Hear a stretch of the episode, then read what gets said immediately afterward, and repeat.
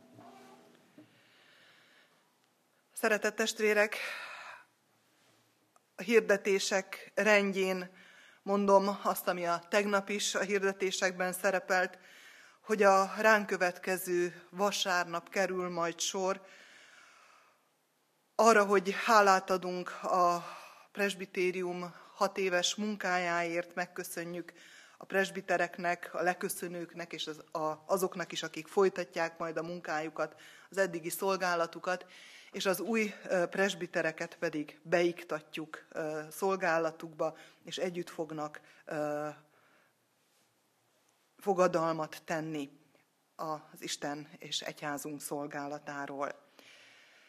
Előtte pedig szombaton a konfirmandusokkal lesz találkozó, ahol filmet fognak nézni a fiatalok a kereszténység első századából a Kvóvádis című filmet fogják majd megnézni.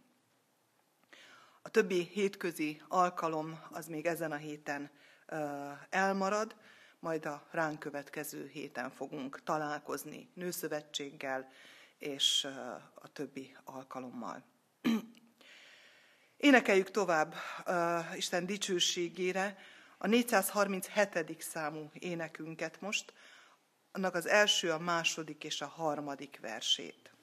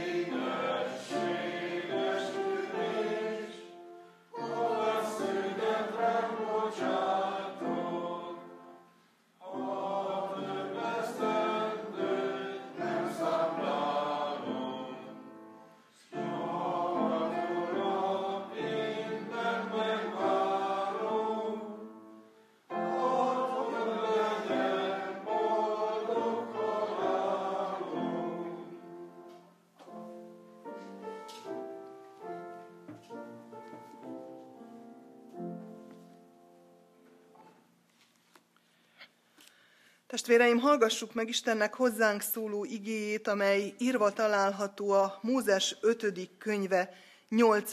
részében, a másodiktól a 18. terjedő versekben.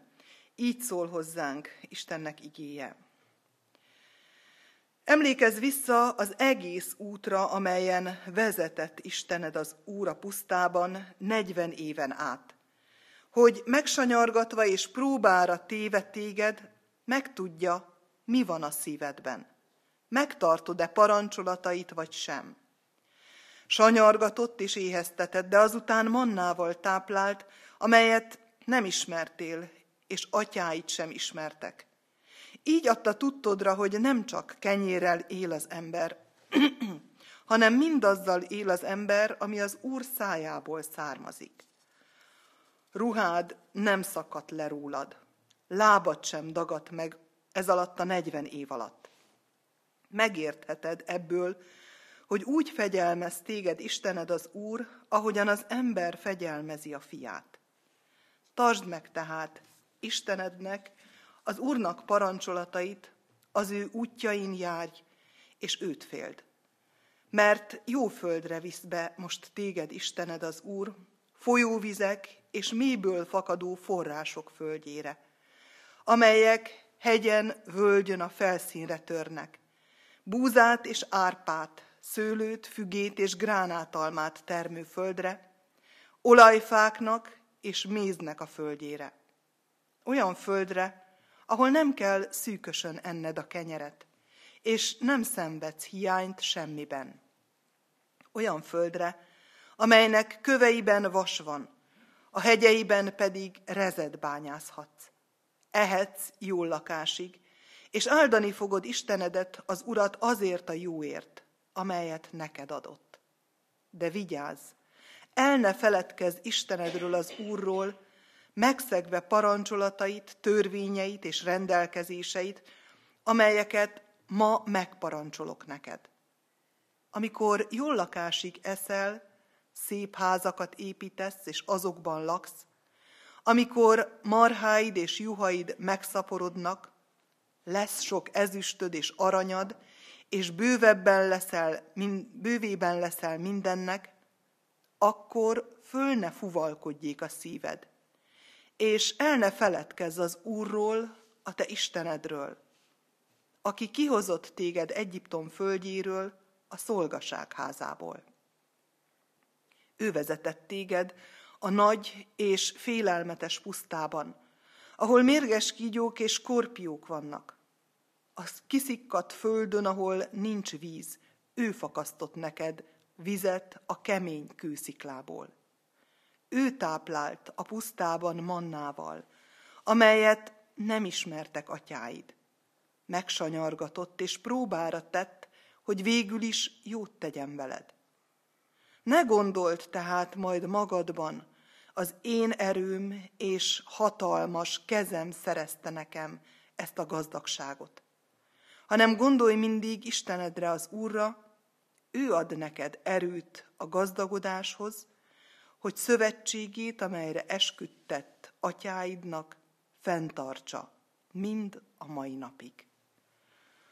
Istennek beszéde lakozzék közöttünk gazdagon, hogy mi sok és áldott gyümölcsöt teremjünk az ő dicsőségére. Ezért most imádkozzunk.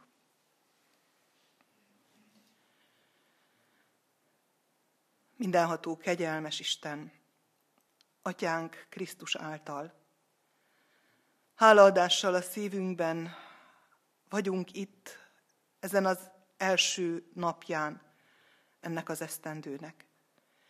Reménységgel a szívünkben hogy te, aki mindez ideig megtartottál minket, velünk vagy, és velünk leszel az elkövetkezendőkben is. Urunk, kérünk téged, hogy erősítsd bennünk ezt a reménységet. Mert olyan sok minden hat ránk, olyan sok mindennek vagyunk kitéve ebben a világban, olyan sokfélék vagyunk, és olyan sokféle módon támad minket, és gyengít minket az ős ellenség. Kérünk, hogy bátoríts, támogass. Kérünk, hogy erősíts, adj nekünk kitartó, benned örökké bízó lelket, hogy mindig és minden körülmények között téged válasszunk, és rólad tegyünk bizonyságot. Így kérünk, áld meg ezt az évkezdő Isten tiszteletünket is. Áld meg a te lelkeddel, hogy kinek-kinek a szívére helyezze azt, amivel indítani akarod ebben az új évben. Légy velünk, áld meg közösségünket, áldj meg egyen-egyenként mindannyiunkat, légy szeretteinkkel is. Amen. A 745. számú énekünknek a negyedik versét énekeljük.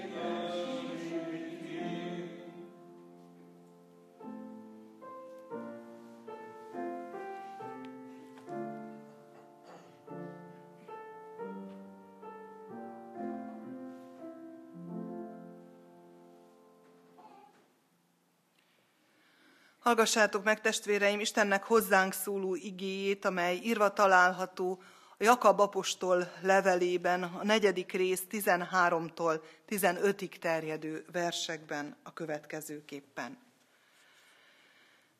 Most tehát, akik azt mondjátok, ma vagy holnap elmegyünk abba a városba, és ott töltünk egy esztendőt, kereskedünk és nyerességet szerzünk, azt sem tudjátok, mit hoz a holnap.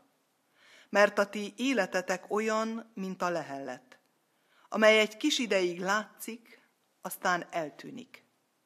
Inkább azt kellene mondanotok, ha az Úr akarja, akkor élünk, és ezt vagy azt fogjuk cselekedni. Amen. Szeretett testvérek, az új év nem egy szentírásban leszögezett ünnep, nem egy üdvtörténeti ünnep, mint ahogy a karácsony, vagy a húsvét, vagy a pünkösd az. Mégis egyházi keretek között ünnepeljük, vagy egyházi keretek között is ünnepeljük. Mert minden határhoz érkezés és határ átlépés a Szentírásban is úgy jelenik meg, vagy hozzá kötődik az, hogy Isten népe megállt, visszapillantott, hálát adott, és kérte a folytatáshoz Isten segítségét. És éppen ezért úgy hiszem, hogy helye van. Helye van annak, hogy Isten igéjével igyekszünk zárni, és Isten igéjével igyekszünk elindulni ebben az esztendőben. És nem baj az, hogy e két ige között ott vannak a találkozások, ott vannak a baráti beszélgetések, ott van a szórakozás, ott van az, hogy egy kicsit másként, de együtt vagyunk azokkal, akik fontosak nekünk, akikkel meg akarjuk osztani nem csak a gondjainkat, hanem az örömeinket is. És úgy hiszem, hogy a, az Istenfélő ember az szilveszterkor is Istenfélő ember. és viszi magával azt a lelkületet, hogy Isten előtt állok meg. Hogy Isten az, aki átvezet, átemel egyik esztendőből a másikba. És azt hiszem, hogy mi magyarok különösen szerencsések lehetünk, mert a himnusszal szoktunk átlépni egyik évből a másikba, és a himnusz azzal kezdődik, hogy Isten áld meg a magyart. Nem tudjuk elkerülni. Még a, az ateista ember, még az is, aki nem számol Istennel, ő is ki mondja ebben az átmeneti időszakban, ebben a határhelyzetben, hogy Isten áld meg. Áld meg a népet, a nemzetet, áld meg ennek a nemzetnek a gyermekeit, a fiait. De ha nagyobb a szívünk, és miért ne lenne az keresztény emberként, akkor nem csak magunkra gondolunk, a magyar népre, hanem, hanem az egész világért felfakadhat a fohász, hogy Isten áld meg ezt a teremtett világot. Mert jó az, ha tudjuk, hogy ki az Úr ebben a világban. Hogy ki az, aki elindította ennek a világnak a létét, hogy ki az, akivel számolnom kell. Ez a most felolvasott ige szakasz egy kicsit azt mutatja meg, vagy afelett mond véleményt, kritikát, hogyha valaki nem számol az Istennel. Jakab apostol egy olyan gyülekezethez szól, akik zsidó gyökerekkel bírnak, és akiknek van tapasztalata az Isten gondoskodó, gondviselő szeretetéről a zsidó nép életében. A Mózes 5. könyvéből felolvasott ige szakasz olyan szépen tárja elénk azt, hogy Isten hogyan vezette az ő népét a pusztában. Hogy voltak próbák, amelyekben szinte megmérte a szívüket, de adta a mannát, amit azelőtt nem ismertek, hűséges volt ígéretéhez. 40 éven keresztül vezette, támogatta, gondot viselt róluk, és most, amikor ott vannak egy határ átlépésekor, az ígéret földje előtt, akkor emlékezteti őket. Emlékezteti visszatekintve, hogy neki köszönhető, hogy még élnek. Hogy neki köszönhető a tápláltatásuk. Egy száraz, kiszikkadt földön vizet adott. Egy élelmet alig kínáló földön mannával látta el őket. Hűséges volt az ígéretéhez, és az ígéret arról szól, hogy bemennek egy olyan helyre, ami el fogja őket tartani, ahol meg fogják tapasztalni a közösség, az Istennel és egymással való közösség áldásait, ha megmaradnak abban a szövetségben, azok szerint a parancsolatok szerint járnak, amelyet Isten adott számukra. A, az élet jelentős pillanatai mindig valamiféle újra rendeződéssel indulnak. Amikor valami fordulópont előtt áll az ember, akkor keres egy kiindulási pontot, keres egy biztos alapot, keres egy nullpontot, keres valamit, ami normális.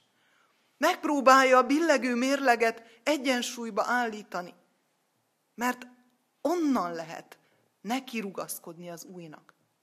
Isten az ő népének újra a parancsolatait kínálja föl, mint egy biztos normalitást jelentő életforrását. És Jakab apostol sem tesz mást, amikor figyelmezteti ezeket az embereket, hogy vigyázzatok. Hogyan tervezitek a jövőt? Hogyan gondolkodtok a holnapról?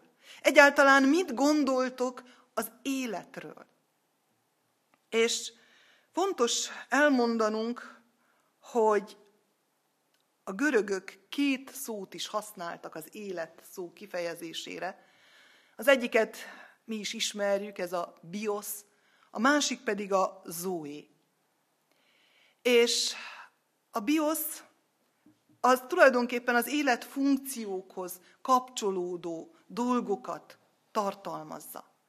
A zoé pedig egy olyan környezetben jelenik meg szinte mindig, amely az élet teljes spektrumát öleli fel.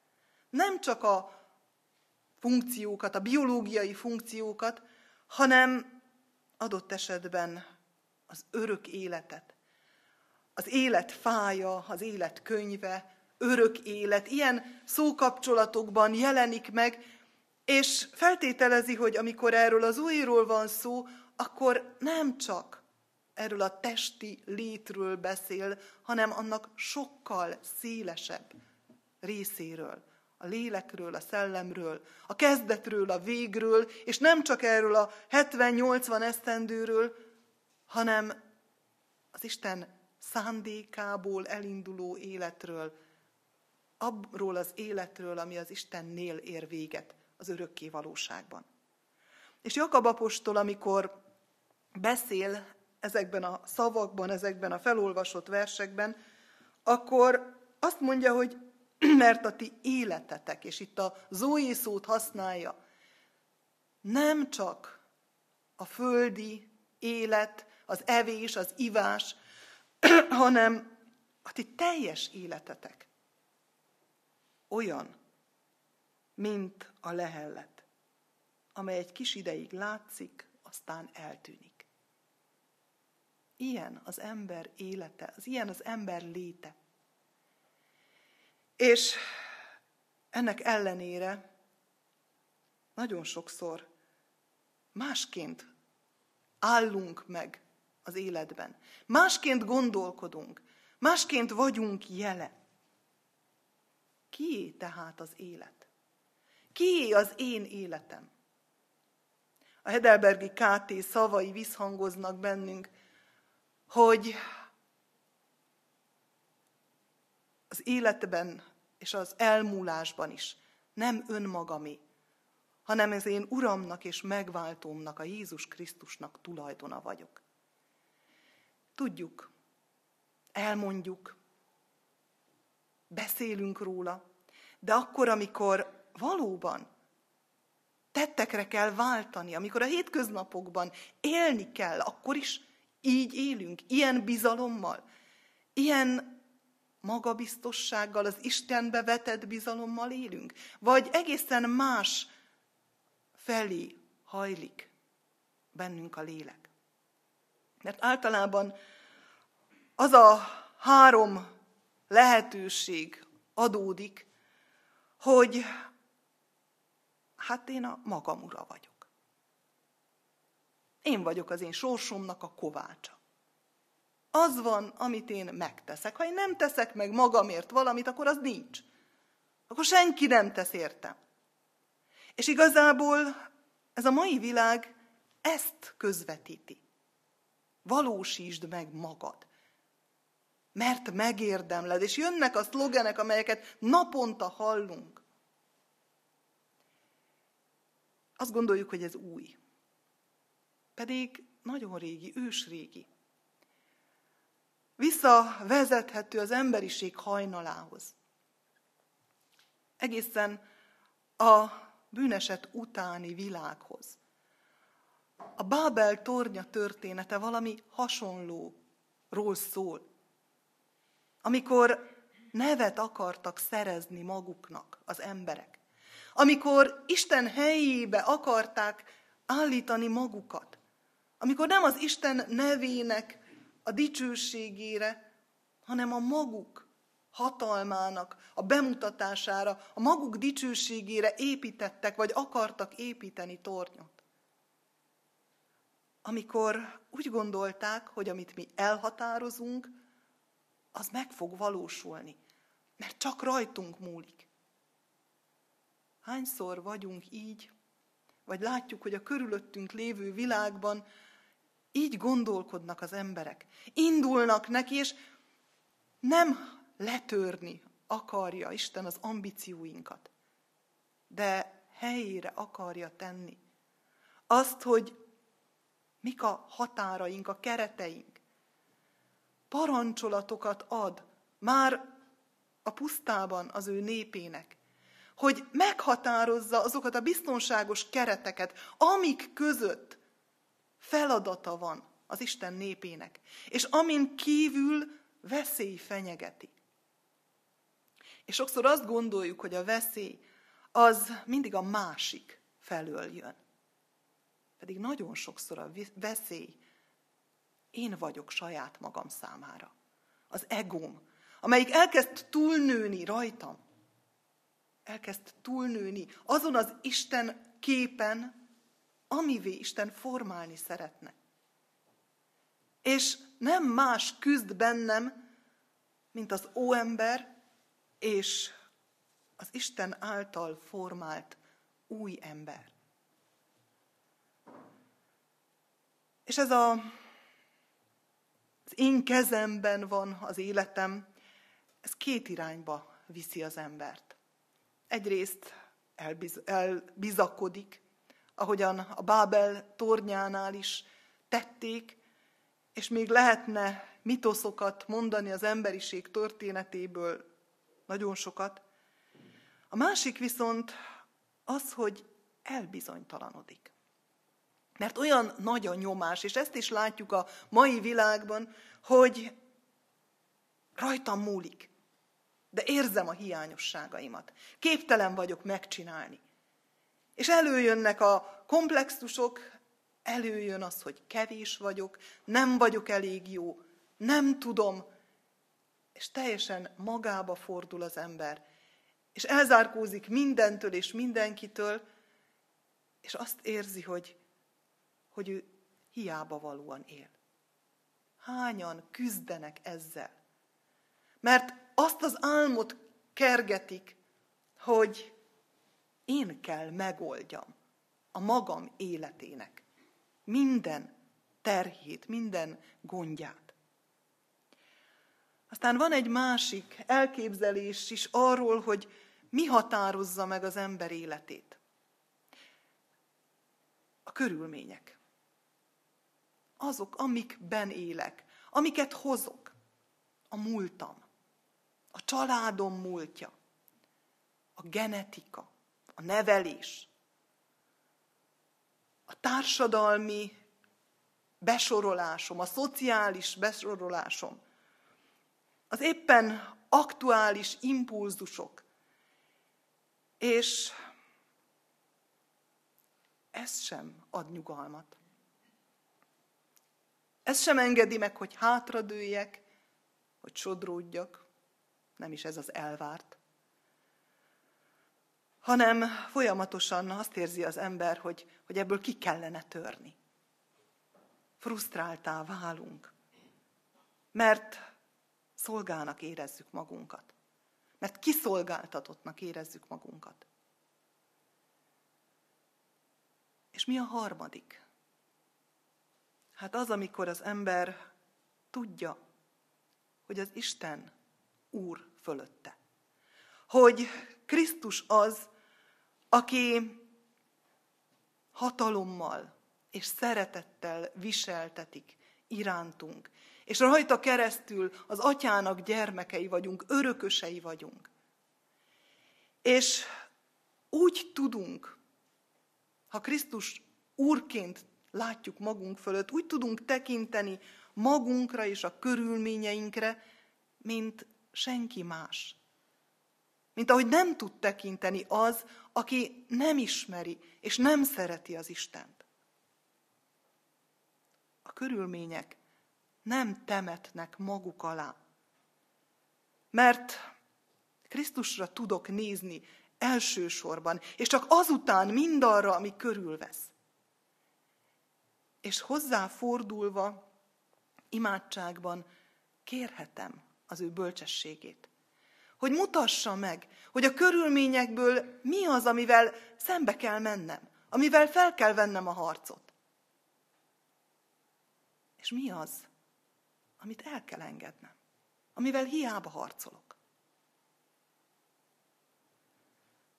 Olyan csodálatos azt hiszi Szent Ferencnek az egyik imádsága, ami úgy kezdődik, Uram, adj türelmet, hogy elfogadjam, amin nem tudok változtatni. Adj bátorságot, hogy megváltoztassam, amit lehet, és adj bölcsességet, hogy a kettő között különbséget tudjak tenni.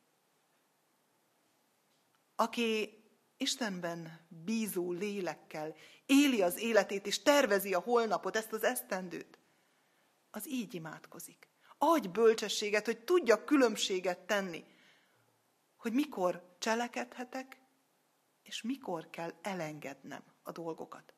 És sokszor azt gondoljuk, hogy, hogy gyáva az, aki elenged dolgokat. Nem gyáva. Sokszor nagyobb bátorság kell az elengedéshez, mint a markoláshoz. És ide tartozik a tegnapi ige is.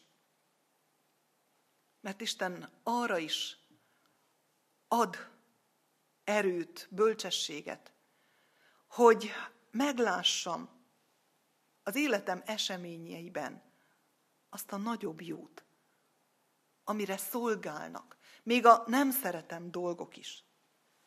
Akik az Isten szeretik, azoknak minden javukra szolgál, hallottuk a tegnap. Akik felett Úr a Krisztus, azok nem csak a körülményeket látják másként, hanem saját magukat is.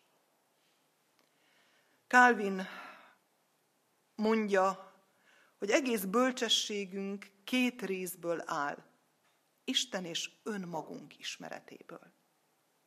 Nagyon fontos ez a kettő együtt, hogy együtt haladjanak. Nincs igazi Istenismeret önismeret nélkül. És nincs igazi önismeret Istenismeret nélkül. Bármennyire is szeretnénk szétszakítani ezeket.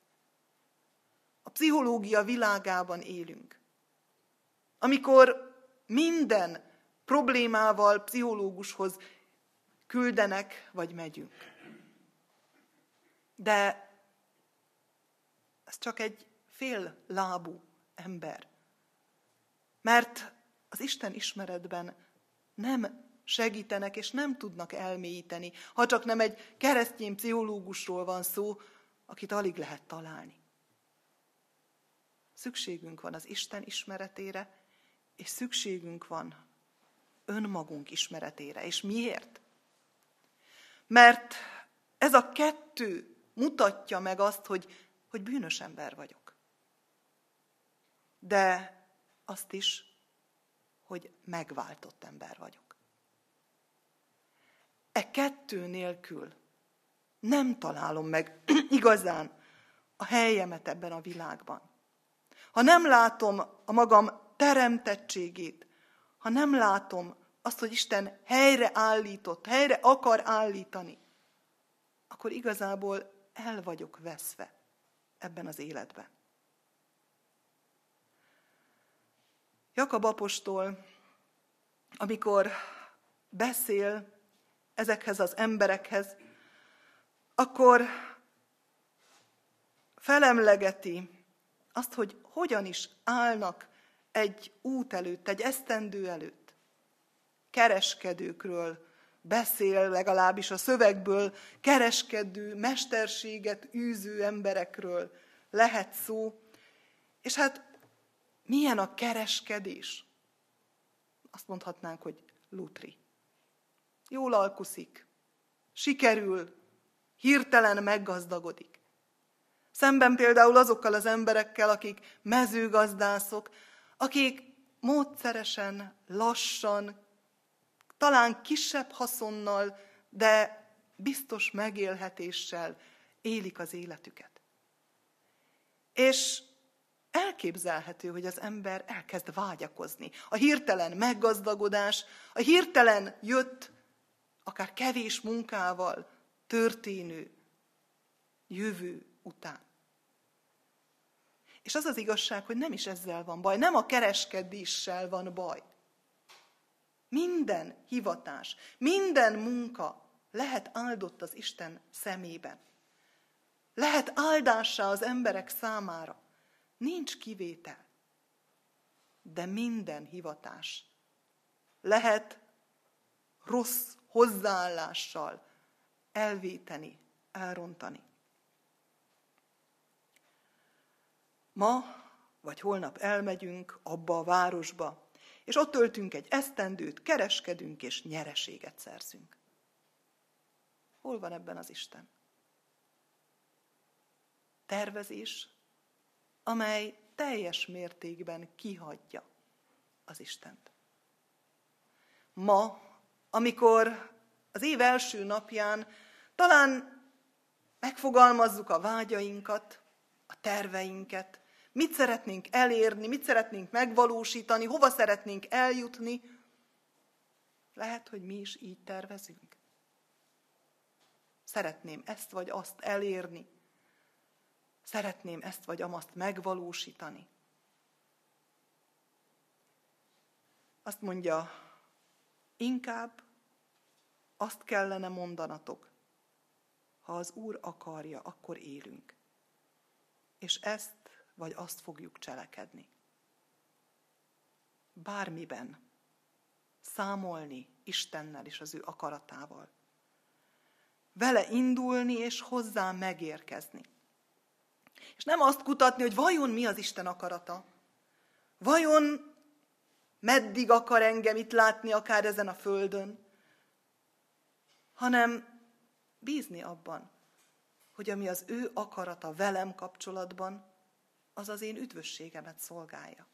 Akármi legyen az. Milyen békesség, milyen nyugalom így elindulni, így tervezni. Azt kellene mondanunk, hogy ha az Úr akarja, akkor élünk. Mert akkor élnünk kell. És ha az Úr nem akarja, akkor bizonyára irgalmasan hív majd magához. De nem csak az elmúlással kapcsolatban, hanem a terveinkkel kapcsolatban, a munkánkkal kapcsolatban, a családunkkal kapcsolatban. Meg lehetne őrülni az aggodalomtól, hogyha folyamatosan a körülményekre gondolnánk, hogyha mindig a magunk erejében bíznánk, hát nem mennénk gyermekeket szülni erre a világra. Hogyan tudnánk biztosítani az ő jólétüket? Ha az Úr akarja. És ha én ismerem az atyát, akkor tudom, hogy ő szeret engem. És ha az atya szeret engem, akkor ő az én javamat akarja. Tekintsünk erre az előttünk lévő évre, úgy, hogy az Úr kezében van. És kérjünk el belőle annyit és azt, ami valóban nekünk szánt ebben az évben. Kérjük el a bölcsességet, hogy Uram, mit akarsz, hogy cselekedjem? Merre indítasz? Hol akarod, hogy megálljak? Hogy akarod, hogy megálljak? Hol akarod, hogy beszéljek rólad, hol akarod, hogy imádkozzak a másikért, és meg fogja mutatni. És úgy fog átvinni ezen az esztendőn, mint az ő szeretett gyermekét, akinek a javát akarja. Így áldja meg Isten mindannyiunk esztendőjét. Egyen egyenként emeljen, tartson az ő tenyerén és adjon békességet nekünk. Amen.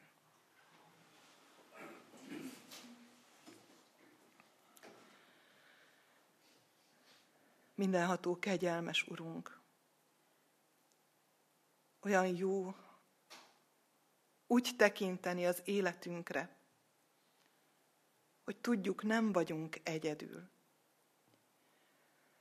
Nem vagyunk magunkra hagyatva. Nem vagyunk kiszolgáltatva a körülmények játékának, a sors szeszélyének, a körülöttünk lévő nagyon sokszor gonoszságnak, hanem te úr vagy a világ fölött és a mi életünk fölött. És az, hogy rejtetten vagy jelen ebben a világban, nagyon sokszor rajtunk, a te gyermekeiden múlik.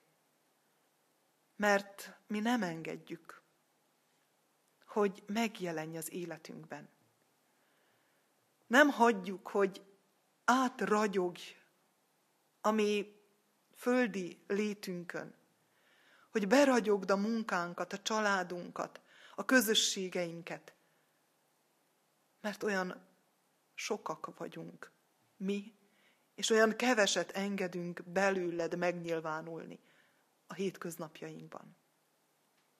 Úgy szeretnénk megismerni önmagunkat a te világosságodban, elfogadni a határainkat, a kereteinket, elfogadni, ami teremtett létünket, elfogadni azt, hogy hol és miként akarsz minket használni, ami üdvösségünk és mások javára.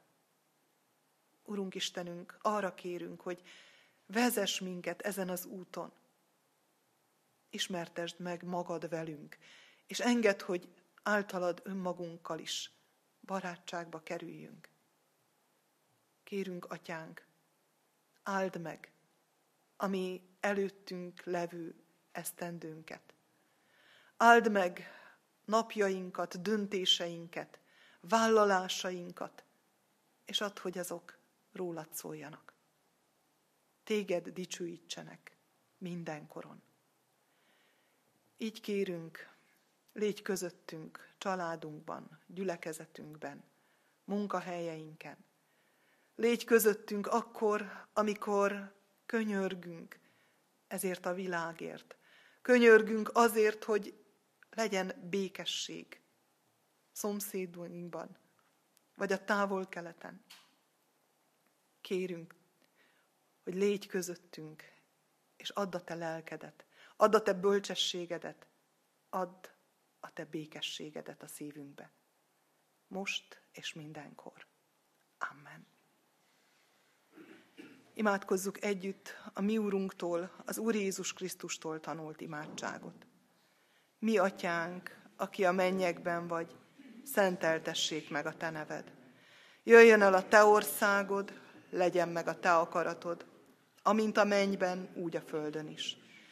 Mindennapi kenyerünket add meg nekünk ma, és bocsásd meg védkeinket, miképpen mi is megbocsátunk az ellenünk védkezőknek. És ne vigy minket kísértésbe, de szabadíts meg a gonosztól, mert tiéd az ország, a hatalom és a dicsőség, mind örökké. Amen. Istennek népe, az Úr áldjon és őrizzen meg titeket. Világosítsa meg az Úr az ő orcáját rajtatok, és könyörüljön rajtatok. Fordítsa az Úr az ő orcáját tireátok, és adjon néktek békességet. Amen. Zárjuk énekszóval Isten tiszteletünket, a 440. számú éneket énekeljük. Azt követően pedig köszöntsük egymást a béke jelével. thank you